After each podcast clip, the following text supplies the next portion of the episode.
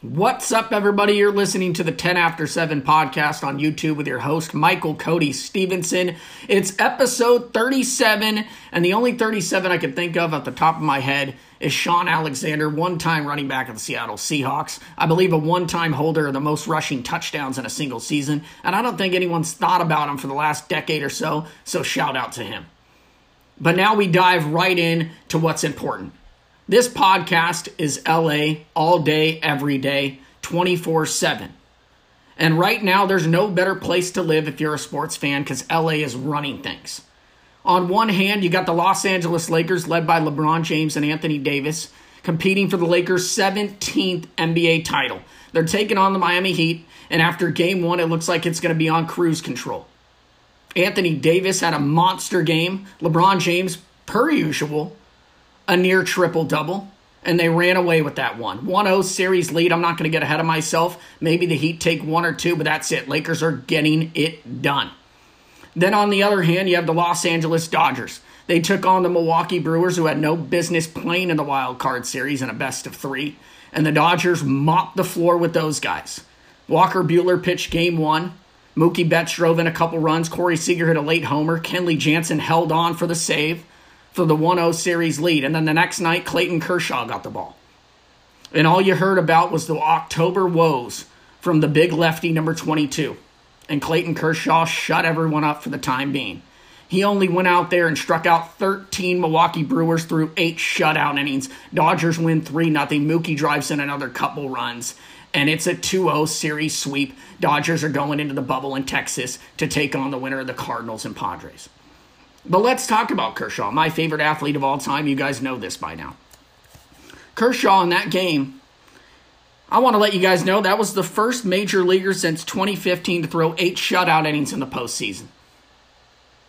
What's different? If you watch the game, Kershaw was missing bats. We've known he's been susceptible the last couple years to giving up homers.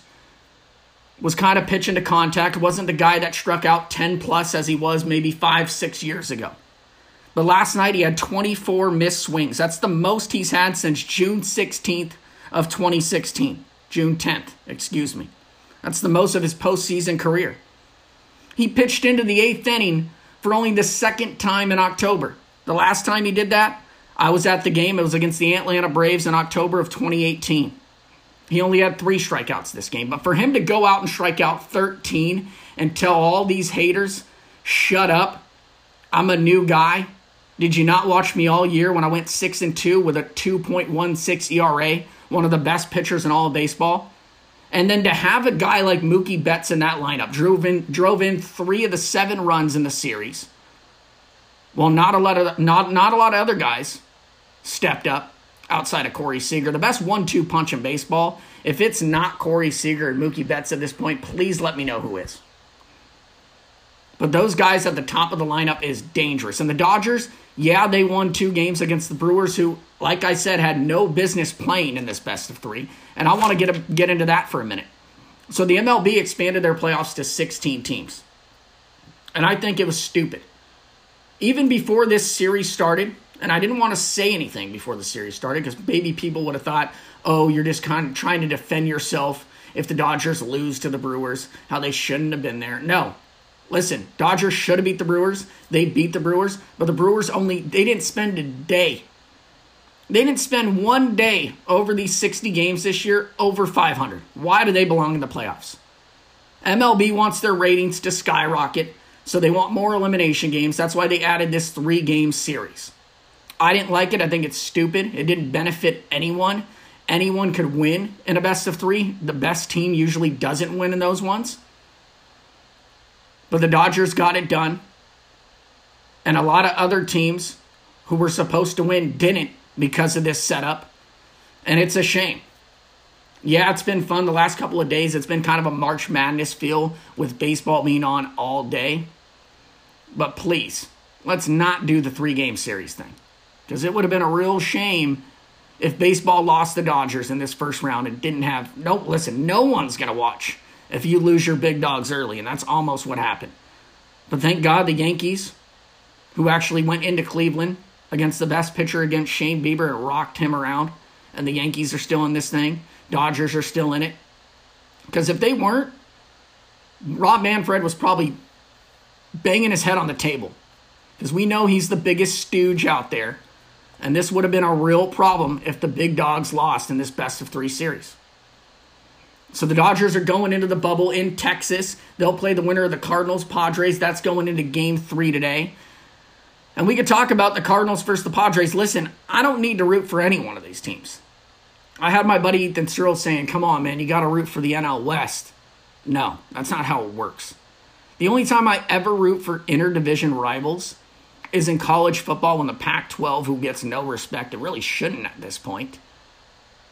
That's the only time I'll root for interdivision rivals when a Pac 12 team's playing against an SEC or a Big 12 in a bowl game. Yes, I, ro- I will root for the Pac 12. But in these other sports, professional sports, no way in hell am I ever going to root for anyone in the NL West. No way in hell am I ever going to root for anyone in the NFC West in football. And in basketball, why would anyone root for the Western Conference if your Lakers are not playing?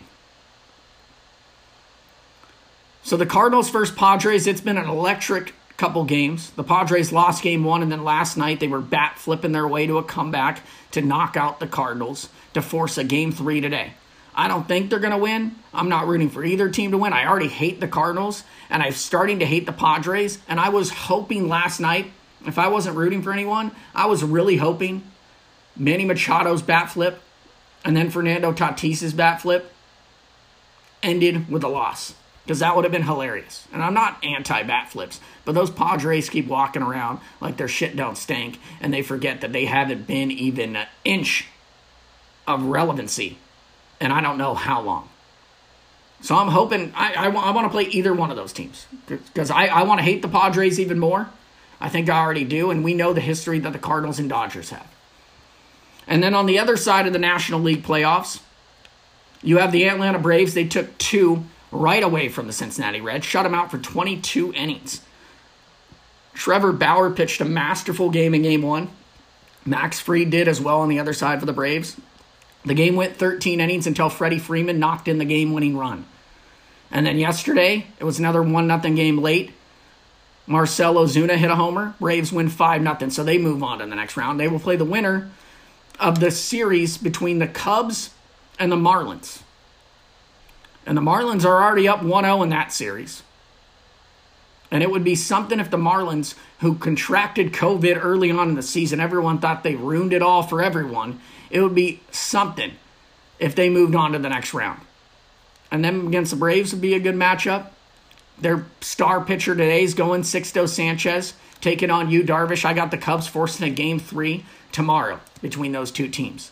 And then the American League gets juicy. And those Houston Astros, like I said with the Milwaukee Brewers, the Houston Astros didn't finish 500. They had absolutely no fucking business competing in the playoffs. They should have been banned from the playoffs after them cheating, but Rob Manfred doesn't have a sack, so he did nothing about it. And they beat the Twins two games straight. We all knew that was coming because the Minnesota Twins have now lost 18 consecutive postseason games.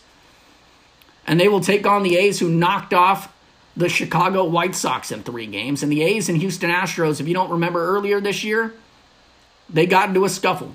Ramon Laureano charged the entire bench for the Houston Astros. There's some history there. Mike Fiers, supposedly the tattletale who ratted out the Houston Astros from cheating in 2017, does pitch for the A's. So that one's going to be juicy. And then on the other side, the Tampa Bay Rays made quick work of the Blue Jays. They're the number one seed in the AL and the Rays will take on the Yankees. That's right, the Yankees hit about a billion homers against the Cleveland Indians in two games and swept them. So, Rays Yankees, they also got into some beef this year. Aroldis Chapman got suspended for three games for throwing a 101 mile per hour fastball behind the head of one of the Tampa Bay Rays guys. So they've been playing beanball all season long. I'm fired up for those two series, and those two series will take place in San Diego and Los Angeles. And if I'm the Los Angeles Dodgers, listen, I don't like pettiness, but the Houston Astros and Oakland A's are going to play that division series, best of five, at Dodger Stadium. And if I were to work for the Dodgers, if I was high up for the Dodgers, I'd say, hey, Rob Manfred, you've been a pain in everyone's ass all year long. Ever since you became commissioner, you've been an absolute train wreck. And you know what? We were willing to let the ALDS be played at our stadium, but since it's the Houston Astros, you need to take this shit somewhere else. We're not going to let the Houston Astros play a series at Dodger Stadium. It's just not going to happen. That's what I would do. Seriously, I would be that petty. I would say the Houston Astros, no way they could play at Dodger Stadium unless they're playing the Los Angeles Dodgers. Find somewhere else to play. Go to Angel Stadium. And Carlos Correa, in his post game interview after beating the Minnesota Twins, like that was some kind of big accomplishment because he did it on the road. He said, Oh, what are people going to say about us now? We won on the road. Listen, Carlos Gray, you need to keep your mouth shut. You beat a Minnesota Twins team who, like I said, hasn't won a game in 18 tries in the postseason. And you guys kind of got bailed out because there was an error late in game one when the Twins should have had a chance at the bottom of the ninth going in tied and winning that game. So he kind of got bailed out. And I would just, Correa is number one. Carlos Correa has passed Tom Brady on my all sports hate list. That's where he stands. That's a huge accomplishment in itself, Correa. You're one of the most hated dudes in sports. And I think I'm not the only one. I speak for a lot of people when I say Carlos Correa is a big fucking rat. That's what he is. He thinks he's all tough, puffing out his chest, saying, What are they going to say about us now? Well, what we have to say is if you didn't have to cheat, then why'd you cheat? Why'd you cheat for the last three years if you didn't have to? I'm hoping the A's sweep the fuck out of the Houston Astros in that one. I got an A's jersey and I'm going to wear that every damn day those two teams compete. But once we get into the bubble in Texas, I'm going to be fired up. Dodger playoffs, I'm on edge. Blood pressure's high. Beers will probably be flowing. I'm trying to cut back because I know it's. I push myself to the limit when the Dodgers are in the playoffs, especially coinciding with the Lakers who are in the NBA Finals, and we could jump right into that. In game one, the Lakers won 116 to 98 against the Miami Heat. And the Miami Heat in that first quarter looked like they were going to be a problem. They went up 23 to 10 very early in that one. Jimmy Butler was making shots. It seemed like everyone was making shots, and the Lakers were doing the opposite. And then the Lakers finished that first quarter on a 21 to 5 run. And since that 13 point deficit in that first quarter, they won on a 75 to 30 run against the Miami Heat. Think about that 75 to 30. They absolutely took control of that game. They took it by the throat and stomped on the Miami Heat. LeBron James, typical game for him 25 points, 13 rebounds, 9 assists. And then Anthony Davis, who's been phenomenal. The guy's been averaging 31.6 points per game since the start of the Western Conference Finals, and he only went out in game one of the NBA Finals, scored 34 points, had 9 rebounds, 5 assists, and 3 blocks. And now, what are people going to say? The excuses are already coming because the Miami Heat suffered a couple injuries in that game. Goran Dragic might miss game two tonight. And Bam Adebayo, a strained shoulder, he might be out as well. And there was already one writer, I don't know his name and I don't care for his name, saying this was the easiest path to the NBA final. And I said this on last week's podcast. I said, watch it. You're going to start hearing just, just to doubt LeBron James. Because for whatever reason, people don't like LeBron James still. And you're going to hear whispers that the Lakers, oh, they had to play the Blazers, who were already done with. When everyone was talking about how scary they were going to be. Oh, they had to play the Rockets, the small ball lineup. They looked awful. Oh, I thought that was going to be a problem for the Lakers. Oh, they played the Denver Nuggets. They were young. They weren't ready. Oh, the team that came back down 3 1 in two separate series. Jokic, the best big man in the game, right? Jamal Murray dropping 50 burgers. Tough to guard. It's funny how things change when the Lakers start winning games. But that game one was a good sign for the Lakers. Caldwell Pope stepped up in that first quarter when they fell behind. Dwight Howard got the start. And here's the here's the one stat you got to look out for. The Lakers ended that game shooting 39.5% from the three point line. In this postseason, they have not lost a game when they shoot at least 30%. I thought this game I thought this series was going to go 6 when it first started. But if injuries are involved, I think the Lakers could sweep and I think this could get done in 5 games. And yes, no asterisk whatsoever on a 17th championship for the Los Angeles Lakers. You got to be mentally tough in the bubble. Whatever Scottie Pippen, I the old players for the NBA, they need to put a lot of those guys on mute. Because Scottie Pippen came out this week and said, "Oh, I, it's not even NBA basketball; it's pickup." Those guys have a lot to say. A lot to say at the end of their careers. I mean, you want you want petty? Ex NBA players are the pettiest motherfuckers in any sport. In any sport. I mean, look at Paul Pierce.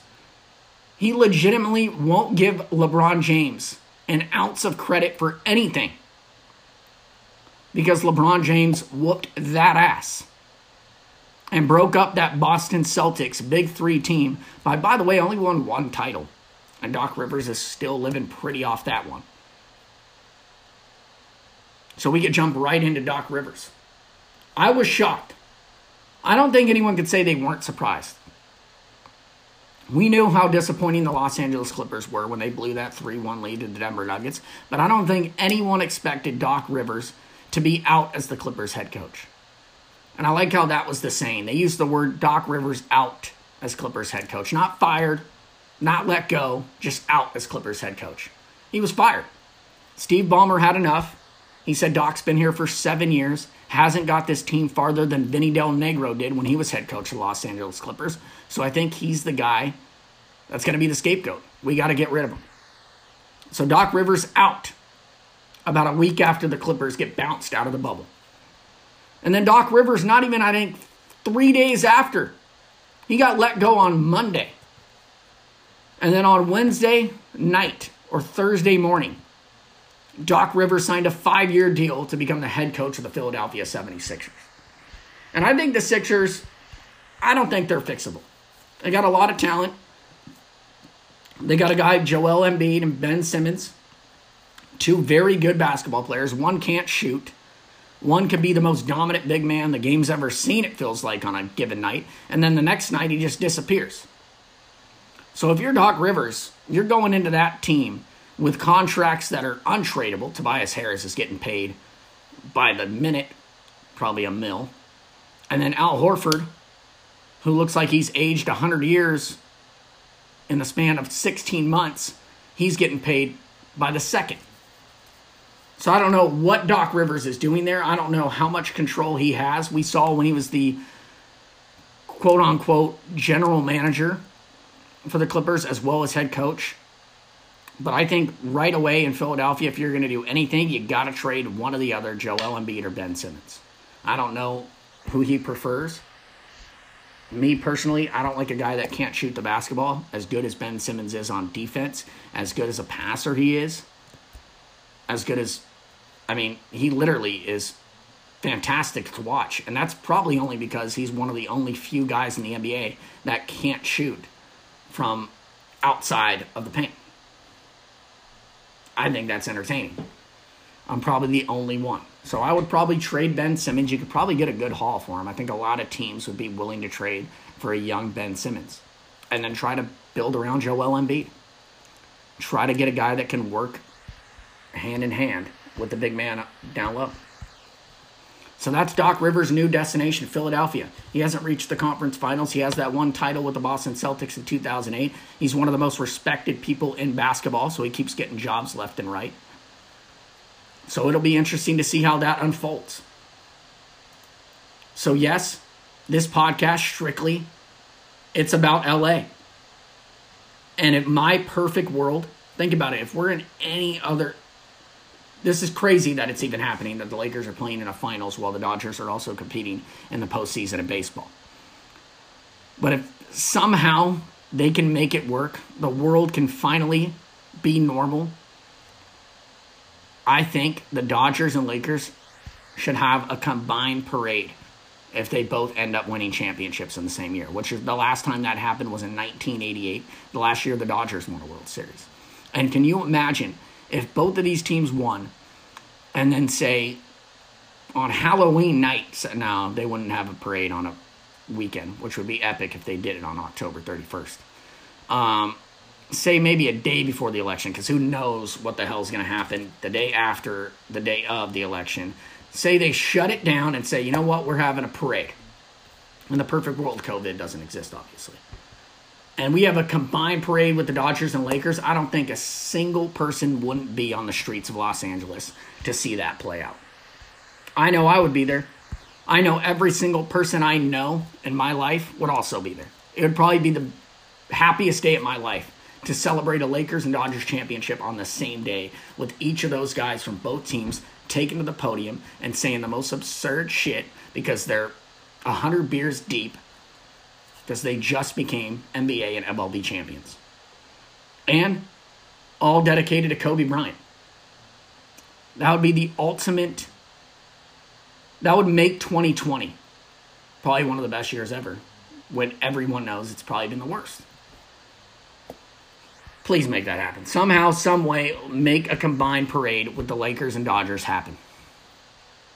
We could jump right into some NFL football. I'm going to talk about some lines. I'm going to again pick three games and see how I do, which is probably shit because I haven't done any I haven't done anything good with my picks all year. I think I've won two games in the first three weeks. And I'm going to go over some lines and try to pick some winners. Three games. Lock it in. And like I said last week, if you're not fading me at this point, it's your fault, not mine. Also, I do want to make a quick note. One, Tampa Bay Lightning won the Stanley Cup. I don't think anyone cares. I maybe watched a total of three minutes of the Stanley Cup. I don't know a player on the Tampa Bay Lightning, but congrats to them. Because they think Tampa Bay is the sports scene right now with Tom Brady in Tampa. Tampa Bay Lightning obviously went in. Tampa Bay Rays, obviously a good pick to make it out of the AL. But I think that's nonsense. But shout out to the Tampa Bay Lightning for winning the Stanley Cup. In college football, for the first time actually last week, the SEC returning, it made it feel somewhat real. Because the first couple weeks, you had a bunch of small schools competing against each other.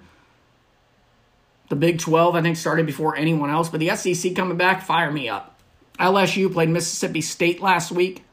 Mike Leach running things over at Mississippi State now. Took the quarterback from Stanford to transfer. KJ Costello threw for 623 yards because, of course, Mike Leach is his coach, and they upset LSU with their new quarterback, Myles Brennan. And then Spencer Rattler, the quarterback for Oklahoma, they got upset against Kansas State, and I thought that game was over. I took a midday nap and missed the ending of that one. But college football is making its way back. There's some good games on the slate. When SEC teams are playing SEC teams, it's watchable. When Texas, another crazy game last week, I think they win overtime against Texas Tech and won 63 to 56. You like points college football, and Big 12 is the conference for you. So I'm all in on that. But let's get right into some NFL picks. The first one I see on the board is the Indianapolis Colts minus two and a half against the Chicago Bears. Chicago Bears, obviously, they pivoted from Mitch Trubisky, quarterback, and put in Nick Foles. We all know what Nick Foles did in Philadelphia when he was put into the game. He went on to win a Super Bowl against the New England Patriots. He's all he will always be America's quarterback for beating Tom Brady in that one. But I'm not going to touch that game. Nope, not for me. New Orleans favored by four and a half against the Detroit Lions. I'm not going to touch that one. Arizona minus three and a half against the Carolina Panthers. Yes, sir. Give me that one. The Arizona Cardinals did lose the Detroit Lions last week, a bad loss, but I'm still on the Kyler Murray train. I will be on that train all season long for my own. Just, just me. I'm, I'm Kyler Murray. No one else is on Kyler Murray's bandwagon like I am. I'm driving first class. I'm driving that plane. So give me the Arizona Cardinals minus three and a half of the Carolina Panthers. Carolina did win last week against the Los Angeles Chargers, which bad loss of your Chargers, man. Bad loss. So lock that one in. Arizona minus three and a half against Carolina Panthers. We move on. Jacksonville Jaguars, Cincinnati Bengals favored by three in that one. I don't think I'm going to watch that one. I'll, I'll check out the highlights later. Here's a good one. The Cleveland Browns and the Dallas Cowboys. The Dallas Cowboys favored by five. They need a win. They're one and two right now. Lost a game against Seattle last week. They made it close, but Seattle is one of the best teams in football right now outside of a pretty bad defense. But I am going to not, not, I'm not going to fall into the trap of picking the Cleveland Browns. As invested as I am in that team with their running backs, Kareem Hunt and Nick Chubb, I'm running them out every single week in my fantasy lineup. I am taking the Dallas Cowboys minus five over the Cleveland Browns in Dallas. Lock that one in. We move on. Chargers taking on the Tampa Bay Buccaneers. Chargers get plus seven in that one. I'm not going to touch that one. I don't know what you're getting from the Chargers. I know Herbert's their quarterback now, and he looks pretty good. Tampa Bay, I think they're kind of flying under the radar right now. I haven't heard a lot of people talk about them. I think people will talk about them when they lose, but when they win, it's all expected with Tom Brady at quarterback. So there's that. The Ravens minus 14 taking on the Washington football team. Here's the thing the Baltimore Ravens played on Monday night against the Kansas City Chiefs, and Patrick Mahomes had a vintage Patrick Mahomes game, lit up that Baltimore defense. Lamar Jackson couldn't do much coming from behind. He hasn't been able to all his career. And minus 14 is kind of a big one. I'm going to stay away. That's not my third game. It's not going to happen. My Rams coming off a loss, a brutal loss to the Buffalo Bills. They're minus 13 and a half against the New York Giants. Giants are bad, but I still think I don't I don't like big spreads like that in the NFL. I just don't. Kansas City and New England, that's a juicy one. Minus seven for the Chiefs at home against the New England Patriots. If they give me a half point, dropped it down to six, I might touch that one. Not for me. Not for me. But here's the game I'm going to do the Buffalo Bills are going into Las Vegas against the Raiders. And the Buffalo Bills are minus three and a half. They haven't lost a game. Josh Allen looks good. Listen, last week, I'd never seen a quarterback in the span of five minutes draw a personal foul penalty. The guy, he literally, the quarterback, got a face mask penalty called against him when he was avoiding the rush, threw one of the defensive linemen for the Rams down by the face mask. It was awesome to see. And then he got an unsportsmanlike conduct a couple minutes before that for arguing a late hit call with a referee. I think it was a quick flag. But hey, Josh Allen, if Nick Foles is America's quarterback, I think Josh Allen's got to be right behind there because he's exciting to watch. Something is happening when Josh Allen's on the football field. Buffalo Bills minus three and a half on the road against the Las Vegas Raiders. Yes, please. So there's my three picks Buffalo minus three and a half on the road against the Las Vegas Raiders. Then you got the Arizona Cardinals on the road in Carolina minus three and a half. Yes, sir. And then my third game, it was Dallas at home minus five against the Cleveland Browns. I'm not falling into the trap. We are going Dallas Cowboys over the Cleveland Browns minus five. There's your three picks. Do what you want with them. I know it's not going to be pretty. I you want to know how bad I am at picks? I have a weekly pick 'em with a couple of friends of mine. James Music, Ryan Music, Drew Staker, and Devin Rawl. Last week I went into Monday night. I had a score projection Kansas City beating Baltimore 35 31. I listened to a lot of sports talk radio that day, Dan, Dan Patrick show specifically. Ross Tucker went on that show and said, you know what, I think the Ravens win by two touchdowns. And my idiotic self went into the app and changed my pick to the Baltimore Ravens winning 35 to 21. And we all know what happened. The Chiefs won 34 20. And I was fooled. I don't think anyone picks these things. I think it's all guessing, and that's exactly what I'm doing. But those three games are there for you to choose or fade. But that's all I have for you. LA all day, every day. Clayton Kershaw has the monkey off his back for now. He's going to his hometown in Dallas, the bubble, to have the World Series there the National League Championship Series and the Division Series. I think this is a different dude. He's striking out guys again. He's missing bats. And Mookie Betts, I haven't felt this way about a player on the Dodgers in a long time. When he comes to the plate, I know it's going to get done. I know he's going to come up with a big hit. I haven't had that feeling since Manny Ramirez was shooting up whatever the hell he was shooting up in 2008, and he was hitting the ball every which way. Any ball thrown anywhere near the strike zone, he was putting bat on ball and into play. And Mookie Betts seems like that's the guy that you want at the plate every single time. Uh, there's no question about it. I feel very good when he's at the dish. That's all I have for you guys today on the 10 after 7 podcast. You can follow me on Twitter at 10 after 7 and on the Instagram at 10 underscore after underscore 7. Have a wonderful weekend. I'm out. Woo! Go Dodgers.